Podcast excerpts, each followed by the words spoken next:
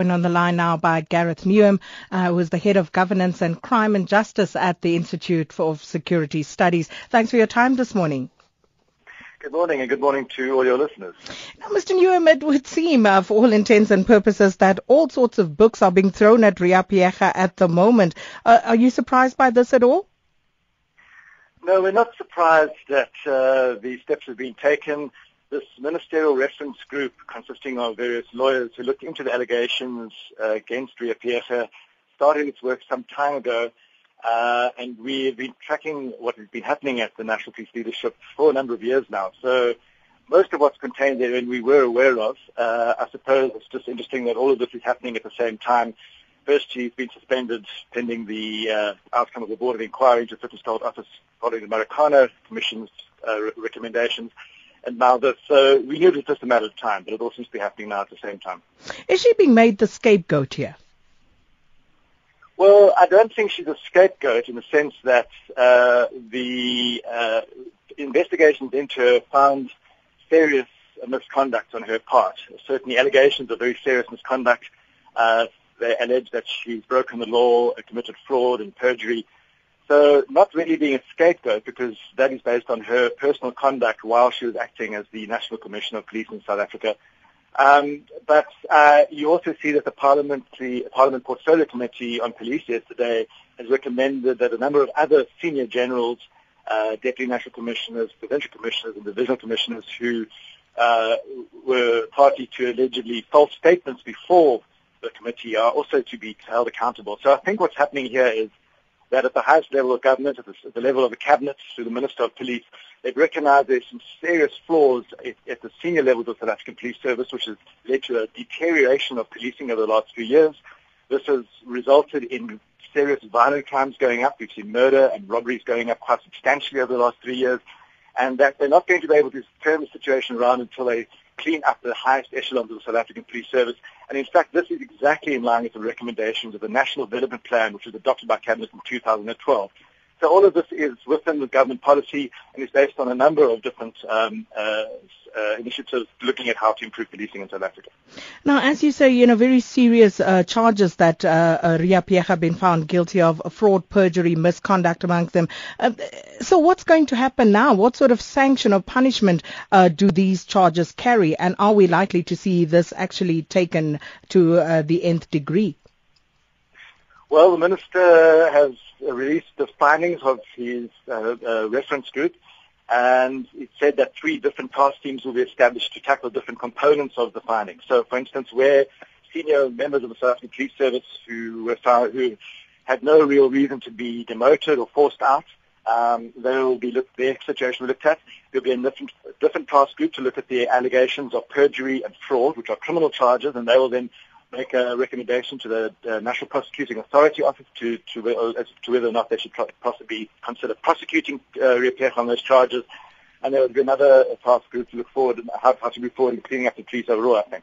So um, we still have some time to go because, uh, as was mentioned by the Minister, due to a lack of cooperation by Riah Phiyega herself in the uh, Ministerial Reference Group um, and resistance by some of those supporting her, uh, her side of the story has not yet been heard.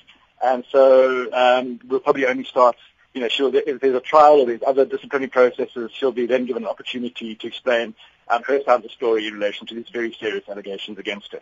And speaking of those supporting her, uh, do you think that she should be the only one facing the music, um, or should others be implicated as well?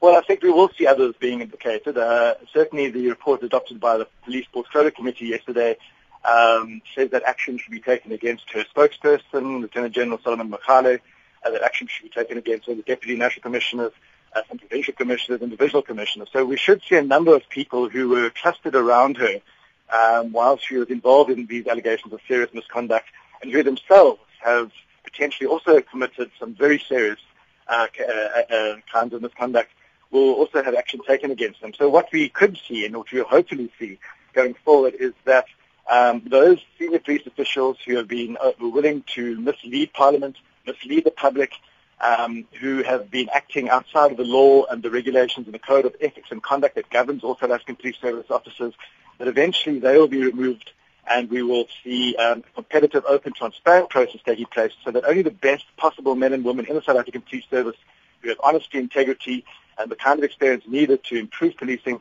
will then occupy those posts, because that is the only way we will see the police being able to uh, marshal their very their vast resources in getting on top of murder and robbery and starting to rebuild public trust. So we still have some way to go now, but these are very important first steps, I think a very big shift um, towards improving the South African Police Service. So with what we have before us right now, would it be safe to say that uh, there is no return for Riah Phiyega to her position? It's looking highly unlikely. Of course, we can't read the future, so one will never know. She might have very good reasons as to, uh, or very good answers to as to why she didn't cooperate with the minister's reference group, uh, and very good responses to the various allegations against her. Uh, but so we still have to go through those processes. And uh, I think once those processes have been finalised, only then will we know for sure um, what uh, you know, whether those allegations are true or not. So we still have some time to go. But I must say, at this stage, when you have a multi-party Uh, committee in Parliament, all political parties uh, who agree that Riah Phiyega and others should face serious uh, uh, you know, processes against them, it's highly unlikely that we will see them surviving this initiative against them. So uh, this position of police commissioner seems to be a very scary one, Gareth Newham. Um, any recommendations uh, for the police ministry going forward as to what should be done, who should be appointed um, to get the best out of this position? Well, the National Development Plan actually provides very clear recommendations on how to move forward in terms of appointing the National Commissioner and Deputy National Commissioners.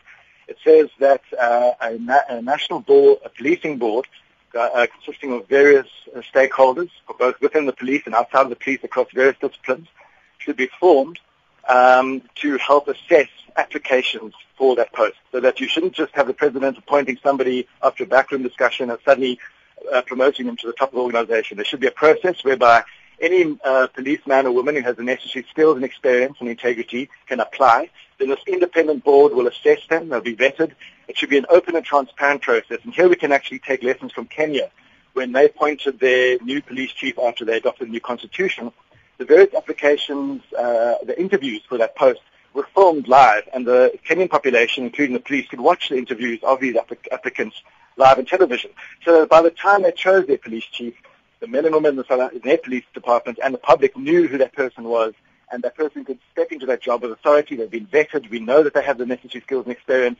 So, if it's, and that's in the National Development Plan. So simply the minister has to follow the recommendations of that National Development Plan, um, and then we should see the right kind of leadership emerging, because we do really have very excellent men and women in the South African Police Service, and they've been undermined by some of their colleagues who are clearly involved in misconduct.